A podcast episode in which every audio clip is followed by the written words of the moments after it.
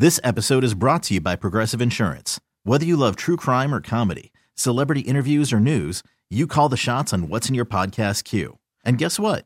Now you can call them on your auto insurance too with the Name Your Price tool from Progressive. It works just the way it sounds. You tell Progressive how much you want to pay for car insurance, and they'll show you coverage options that fit your budget. Get your quote today at progressive.com to join the over 28 million drivers who trust Progressive. Progressive Casualty Insurance Company and Affiliates. Price and coverage match limited by state law. Hi, y'all, and welcome to Batter Up. It's the new 92.9 Braves podcast, and I am your Braves insider, Joe Patrick, and I'm here joined by Knox Bardine, the digital, what are you, digital manager? Is that your my, title? My uh, exact title, digital program director. that sounds fancy. That's what it says on my business cards that I've given away negative one of out of the pack I got a year ago. Well, it's taken us um, long enough to get this thing started, but I'm glad we're, we've finally found the time to get uh, in the makeshift studio here and put something together for you guys. Um, you know, we I've been covering the Braves all season. Knox obviously has been paying close attention to the Braves as well, and uh, hopefully we can get something out to you guys weekly-ish. Um, Well, we, we tried. We have tried for what? we three, have we three weeks now, yeah, yeah, yeah. and between Joe's schedule, because Joe does a lot of things. I do. He's the Braves insider here. He also is very tied into Atlanta United. I'm the managing editor of uh, Dirty South Soccer. If you follow Atlanta United, you're probably familiar with Dirty South Soccer. So between that and here and, and my busy schedule here running everything digital for 92.9 The Game, we had grand dreams of we'd start weekly with this podcast, Batter Up, and then probably a couple other times a week we'd, we'd do supplemental episodes. You know, hey, if I have 10 minutes of something to talk about, I'm just going to turn on the mic and do it. And Joe's going to do the same thing. And uh, we've really found it difficult just to be in the same room, I know, seriously. much less, you know, going into one of the production booths and giving you a call and doing it that way. Yeah, we're just trying to put together some content any way we can with with whatever time we have available. I've been doing some video shots of after you know as I'm leaving the ballpark at night. So Yes. um, hopefully you guys have been seeing some of those on 92.9 in the games uh, Twitter account. So stay tuned to that. We'll have more of those coming up. But um, glad to finally get the podcast underway. Yeah, and it's going to be a, an interesting duo here because you're going to you're somewhat entrenched with the team. You're there for all the home games. You're in the clubhouse pre and post, Mhm. and I think you're going to bring a very interesting point of view. Whereas I'm a numbers guy. Yeah. I'm a geeky stats guy. You know, I'm a, a youth baseball coach for my kids, and I'm going to try never to bring that into the podcast.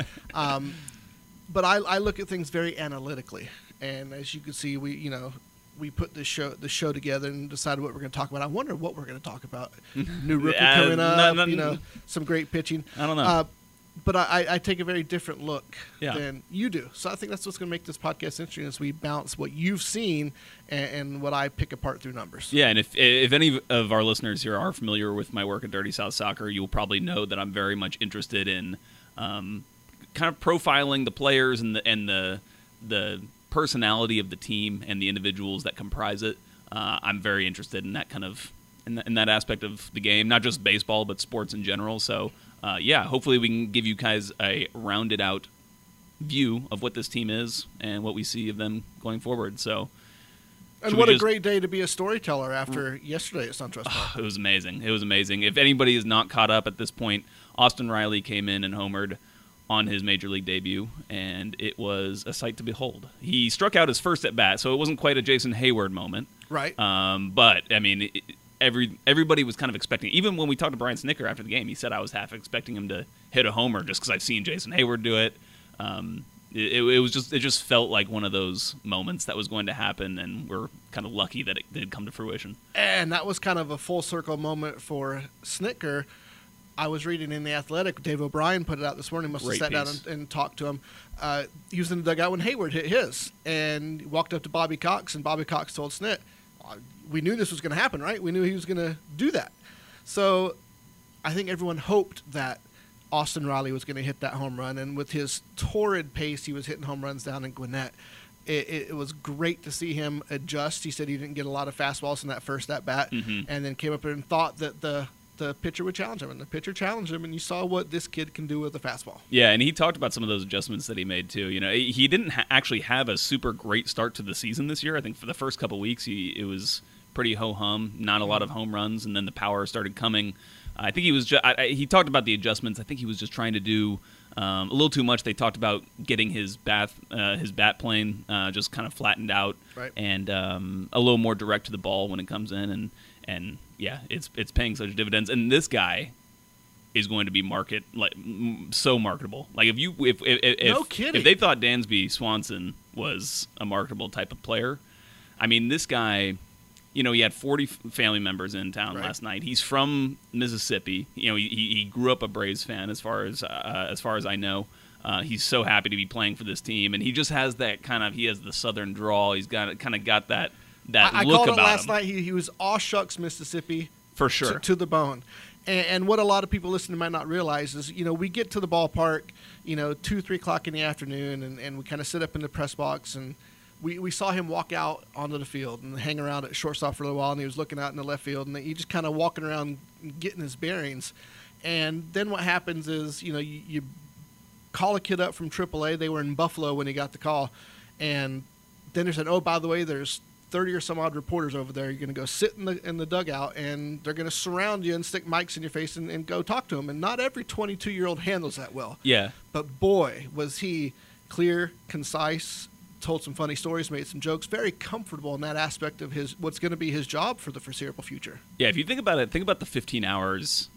What what a difference 15 hours made in his life yesterday. I mean, he went from he said he told the story. He got the call. He was kind of just hanging out, BSing with uh, Bryce Wilson and Kolby Allard Yep. in, in, in in a hotel bedroom, um, and 15 hours later, yeah, he's stand he's sitting in the Brave Atlanta Braves dugout in front of 30 press members. You know, kind of trying to encapsulate what his career has been and what he's what he's looking for going forward. Yeah, and to the storytelling aspect, didn't even get the phone call on his own phone. Either he Yeah. didn't answer it or missed it. or So, you know, they had to call Kolby They had to Allard's call phone and said, yeah. hand the phone to Austin real quick.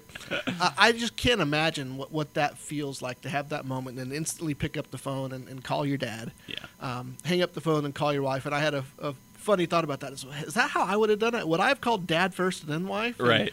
And and I think I would have. And Yeah. I even asked my wife last night. It's like, would you have been upset? She's like, no, I think that's expected. So yeah, yeah, I, I think for a lot of young kids, you know, you know, young boys playing baseball, you know, they grew up. Some of their first memories are throwing the ball with their dad, in Mm-hmm. you know, in the yard or, or at the park or whatever. And so I think, yeah, I think that there's like a special bond I feel between a lot of baseball players and their fathers, uh, which was which was evident. But Yeah. I, I thought it was funny in the in the clubhouse after the game. I heard Mark Bowman kind of try, going around trying to uh, get some get some clues on what his nickname was going to be from some Oh, of the players and there isn't really anything yet. I think I heard a Gronk Jr. thrown out there because he's kind of Oh. has that big look, but I don't think I it's going to stick. Yeah, Luke Jackson said, "Just give the bullpen some time. You know, give the bullpen some time. We sit around with nothing to do for long enough every day. We'll think of something soon." well, a- and we it is. This is day one on the job, and I just said to you as we were talking before we turned the record button on. Is what, what did you do on your first day of work? Well, I, I didn't hit a home run in front of however many thousands of fans that were there and millions watching, but so it was a fantastic first day. But it was only day one, and they will have to figure out a, a nickname for him. But what's really kind of interesting is you take a look at all the former teammates that he played with coming up. I mean, on, on that Rome team, he was there with Acuna. He was Mhm. there with um, Allard. You know, he, He, was there with last night's starter Mike Soroka. Soroka, Touki Toussaint, who came up kind of with him. Mhm. So there, there are a lot of guys in that clubhouse, not only below the age of 25, but a lot of guys that have been playing together for many years. So this isn't a situation where he's coming up and he's a, a, a little kid among a, among a bunch of men. Um, these guys have worked their way up through the minor league system. Yeah, and I think it really creates for a, for a tight knit group in the clubhouse. I think that that'll pay, that'll pay benefits well down the road from where we are now. But I do want to kind of go into Austin Riley and how it does affect the Braves now, because I think that you know what we've seen with Brian Snitker these last you know over the last week is he's he's changed the lineup. He's moved Acuna back to leadoff. And I think that one of the hesitations that he may have had in making that change is that he doesn't have that big bopper to then replace Acuna's spot batting cleanup. Um, he's done that so far with Josh Donaldson, moving him from this two hole to batting cleanup. But I think Josh Donaldson, you know, we all kind of know that he would like to bat and bat second going long term. So can Austin Riley be that big bat that they were looking for? I think that it, you know what we've seen from him, obviously in Gwinnett, proves that he like he is that big time power hitter, and if he can prove to be that uh, over the next you know however long he's with the Braves, um, hopefully he stays even after Ender is, is able to return. Um, it can really lengthen the lineup. I hear what you're saying. I hope it doesn't happen anytime soon, and here's why. You can't just call a 22 year old kid up from Gwinnett and say, enjoy this six hole for a few games. We're about to move you into the cleanup spot. It's just not fair to him. He might be statistically ready to do this. I mean, everything we've seen in the month of May, the 10 home runs in 13 May games. Uh, I think he had 13 extra base hits in, in out of 18. Mm-hmm. I mean, he's absolutely mashing the ball, and you saw that that home run in, in Charlotte a few weeks ago that went what 498 Yeah, feet. The yeah. one he hit last night with a massive exit velocity. He absolutely kills the ball. But taking a 22 year old kid with fewer than 100 at bats and telling him he has to bat cleanup for a, a team that's going to contend for the postseason, it, it's completely unfair to him. So I'm sure that the Braves. I'm guessing, let me rephrase that. I'm guessing that the Braves don't want to move him into the cleanup spot until he's absolutely ready. That might not happen until next year. Yeah. So I, I think Acuna is at one to stay. I mean, that's, That's going- obviously where he wants to be. Yeah. Yeah. It's obviously where he's going to flourish. And you look at his splits from last year, and it's absolutely where he does flourish. Where what the Braves are going to do with that big bopper? He Austin Riley absolutely can be the big bopper. I think there's probably going to be some 22 year old rookie ups and downs. So that's why I think it's unfair to put him there. It's going to have to be Josh Donaldson that, that carries that load there. I, th- I mean, I think that, and by the way, when I'm talking about this, I'm talking more longer term than it probably Okay, sounded. I'm talking sure. about could he be batting cleanup, you know, by the time the playoffs come around. So not in the next few weeks. I, I, Right. thi- I think obviously over Well, the next long month, term, two absolutely. months. What did Chipper say on the TV broadcast? Actually, you're, you were in the press box. You didn't hear the TV broadcast. Yeah. When Chipper was saying, "Hey, this is a 40 home run kid." Yeah. Well, if that's the case, yeah, he's the four hole hitter. right, right. but it's not. But not in June. Yeah, it Not- is. I, I- I think it is interesting the way that Brian Snitker, the job he has on his hands, is kind of manage this because I what we've gathered is that Josh Johnson was I don't know if I want to say promised to bat second, but more or less had an understanding that he was would probably be batting second for the Braves. Um, you know, and I think that that was kind of played into the negotiation of signing him. And it'll just be interesting to see how he fares in the four hole. It's interesting if you look at his splits; he's no worse in the four hole than Right. batting second. Really, um, he's just has a personal comfort, I guess, in batting second. So that's why he prefers it. But I think you know when you look at it from an analytical point of view, there's really no downside in him batting fourth versus second. You know, it's just personal preference, and if you can manage that as as Snitker will, then yeah, two four. I don't think it matters much. Since we're talking Austin Riley's arrival and Josh Donaldson, but what does that do defensively? Because we know Josh Donaldson's not going to play 150 plus games. He's probably not even going to play Mhm. 140 plus games. So Mhm. When he's not playing third base, I think that's Austin Riley's For job sure. at that point. oh right? yeah, yeah, yeah. And, and and again, Austin Riley now his uh, presence on the club is going to have an impact on uh, Johan Camargo because Johan. Camargo before was supposed to be the guy who was going to play in corner outfield, was going to fill in in third base when Josh Donaldson couldn't play. So what happens to Johan Camargo? He's not been great this year, um, and and you know time will tell um, who's going to be the better player for the Braves this year as a left fielder, third baseman type of player uh, between Riley and Johan. But uh, it's an interesting dilemma again that a Brian Snitker has on his hands. Kind of, you know, how is he going to manage all of this? While I agree with every move the Braves have made in, in this particular conversation, what does Johan Camargo got to be thinking? I mean, first off, he, he does what he did in 2018. Then he his role is is relegated Mhm. this year. Um, he's not performing as well, probably because he's not getting the normal reps. Right. And now here's this young kid from Gwinnett that they just promoted, obviously to leapfrog him, and he's you know got to be thinking what what more can I do for this team? And it's it's a fair question, but it's also kind of fair exactly what the Braves did. You can't keep Austin Riley. Actually, let me back up months. I would bet money that the Braves didn't want to promote Austin Riley this year. They, they paid $23 million for Josh Donaldson to come in and play third base and be that stopgap. This was going to be a stopgap year. He's there.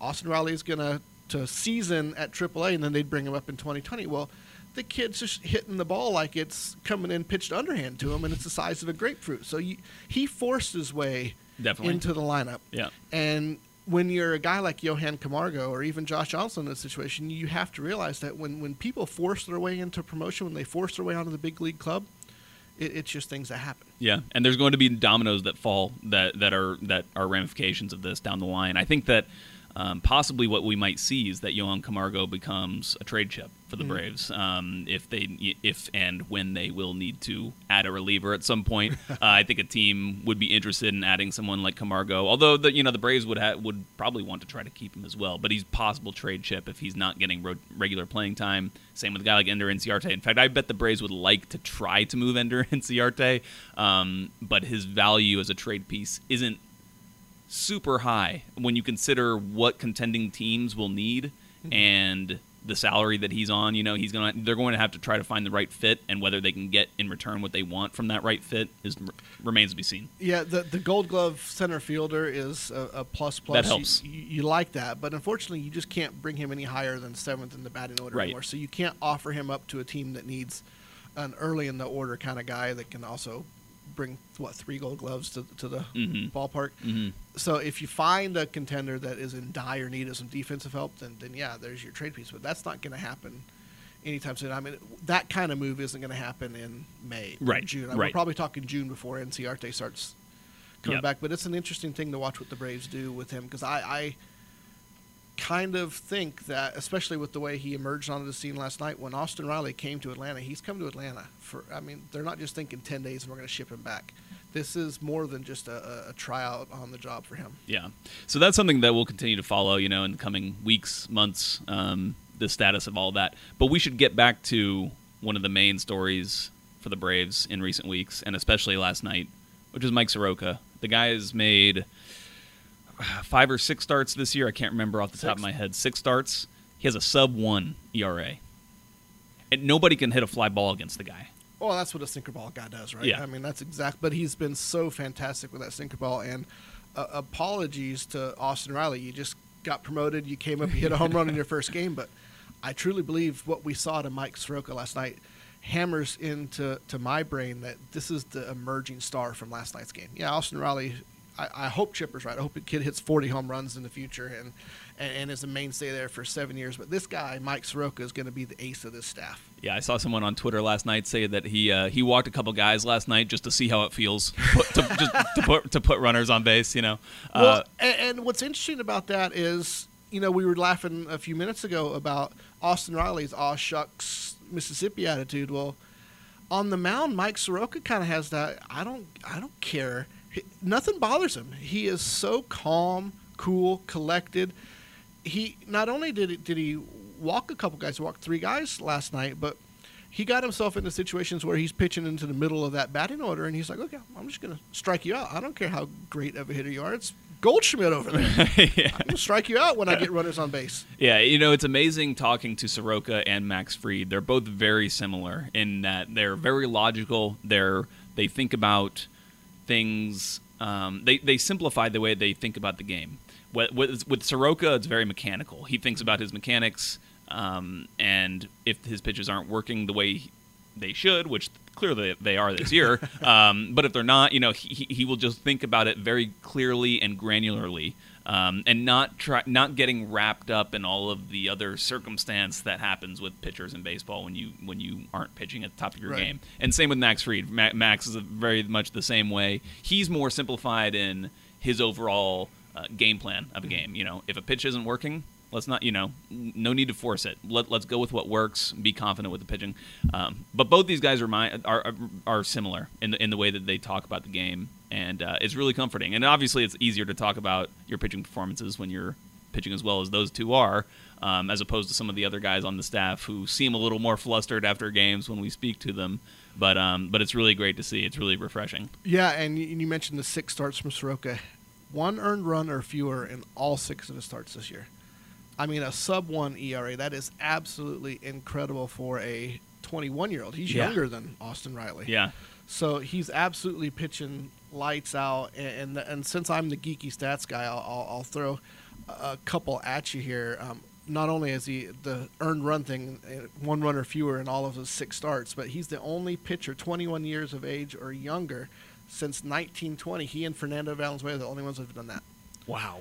It's crazy the kind of of what's the word I'm looking for here? The company he keeps. I mean, Mhm. Fernando Valenzuela, Yeah, that was one of the best tier. rookie seasons ever Yeah. and, and that's what we're looking at through um, six starts with Mike Soroka. Yeah.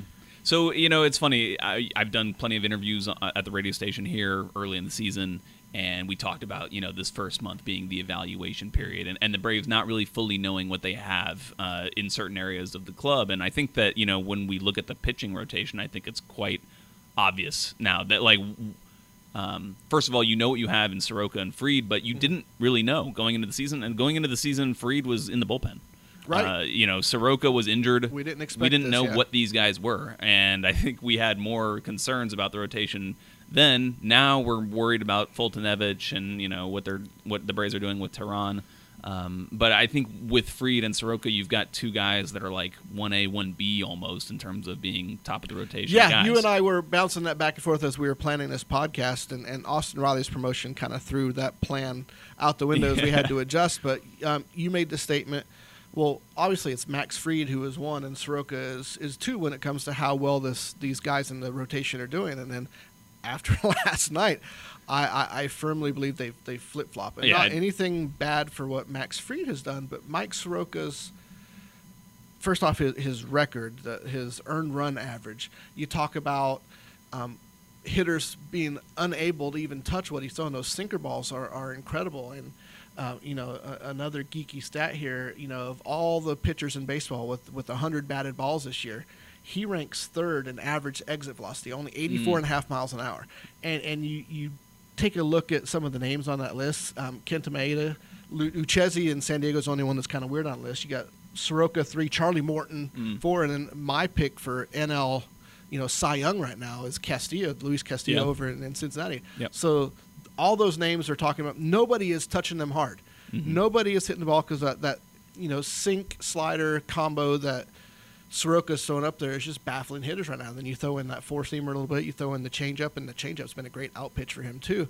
And and he- and nobody's hitting the ball hard. Three barrels, and, and that's a, a new stat from Statcast Major- League Baseball, where um, a barrel is anything that comes off the bat at 95 A certain mile an hour threshold or higher speed, and yeah. 30 degree launch angle. Okay. So those balls should, you know, be gappers. They should rattle the wall or go over Mhm. the wall. And he's only allowed three of those Yeah. all year long. Yeah. It's incredible how hard he is to hit right now. Yeah, and hopefully he can keep it going. I think sometimes we can get lured into these traps when when when pitchers kind of you know he's still kind of fresh on the scene, and you know once batters have have some time to figure out a game plan that that that they typically go into games with.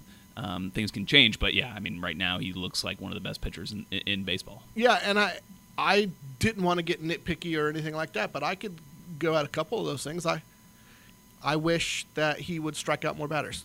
I Yep. wish more hitters would swing it, miss it more in his pitches um, outside of that sink split combo. Yeah. So there there's some things. I, I do not think that we're going to see a seven to ten year career out of Mike Soroka where he has a sub one ERA. I do not think that's going to work. But um, all in all, I'm very excited to see what this kid's bringing to the mound every day. Yeah, it was funny last night when I was when I was leaving. Um, I was looking at the the post match or the post game uh, report that the team communication staff puts out, and I was looking at his line. I didn't realize it, o- only three strikeouts for him last night, which was weird considering how dominant he looked in Mhm. uh, in the game. So um, yeah, can't wait to see more of Mike Soroka. He's one of those guys. He and Fried both. Um, when I'm walking into the stadium before a game, you just you're just kind of excited. You're excited to see to to find out what you're going to see that day from those guys. Um, it really makes the Braves. I think you know when when those guys come through in the rotation, it's Mhm. it's mu- it's must watch if you're a Braves fan. Absolutely. Speaking So. of Braves fans, I want to quiz you Okay. before you, you send us home because I think we're getting ready to wrap this up. Oh, But um, Baseball Reference just threw out a tweet of the 11 Braves players that have hit a homer in their major league debut. How many of them can you name? Okay. Um, Heyward, Yep. Schafer, who we Yep. talked about. Um, hell, I don't know. It, it's obviously Austin Riley. I didn't remember Evan Gattis. F- forgot about that. one. Gattis. Okay, interesting. Um, Frenchie. okay. I, I was Yep. there for Frenchie's too. Oh, Frenchie's yeah. was an eighth inning shot, I think. Yep. Um, Marty Malloy, Jermaine Dye, Bob Horner. Remember that '80s Fleer card with the big Right, snake around his neck? uh, Chuck Tanner, Sam Jethroe, Joe Max. Those were the 11. Eight of those have been with the Atlanta Braves. The other three with, um, you know, Milwaukee or even Boston. So, um, congratulations to Austin Riley Good for stuff. hitting a home run on his first day at work. Yeah. Ho- hopefully, hopefully there are many more to come. Forty more, according to Chipper. Maybe not this year. All right. Well, thank you guys for listening. Uh, we'll be back hopefully next week. Uh, we will try to get these out at least once a week. Cannot tell you what day they will be coming out. Uh, we will get better. We, we will finalize the day soon. We are running around doing our best, but yeah, we, we will we will try to once we get this thing going, we'll be on a we'll be on a regular schedule. Uh, best place to figure stuff out, go to at 929 the game on Twitter, Facebook, Instagram. Uh, I'm at Knox Bardine. I'm at ja patrick 200. It's a terrible Twitter handle. I, yeah, I'm, I'm, try, I'm, try, I'm, try, I'm trying to negotiate with Twitter to let me have. There's a Twitter handle out there called at Joe Patrick, Yep. and they tweeted once in 2008, Oh, wow. May 5th, 2008, that says follow Joe Patrick, and that's the only tweet they've ever put See, out. those are problems that a guy like Knox Bardine. I don't have those problems. I know. That- Yeah. tho- everything I ever want to do with an account name, I, I get it. So Joe Patrick, you're gonna have to fight for some when those. you have two first names and then you're trying to go, you have account questions that you're going to Twitter for. You know, they're they're probably skeptical right off the bat. But anyway, that's going to do it for the show. So um, catch us next week and follow us. Uh, follow follow the podcast wherever you get podcasts, and we'll be there. Radio.com, Stitcher, iTunes, it'll all be there. Yep, and it'll be on the website as well, 929thegame.com. For that, Joe Patrick, Knox Bardine, we will see you guys next week. This episode is brought to you by Progressive Insurance. Whether you love true crime or comedy, celebrity interviews or news, you call the shots on what's in your podcast queue. And guess what? Now you can call them on your auto insurance too with the Name Your Price tool from Progressive. It works just the way it sounds. You tell Progressive how much you want to pay for car insurance, and they'll show you coverage options that fit your budget. Get your quote today at progressive.com to join the over 28 million drivers who trust Progressive. Progressive Casualty Insurance Company and Affiliates. Price and coverage match limited by state law.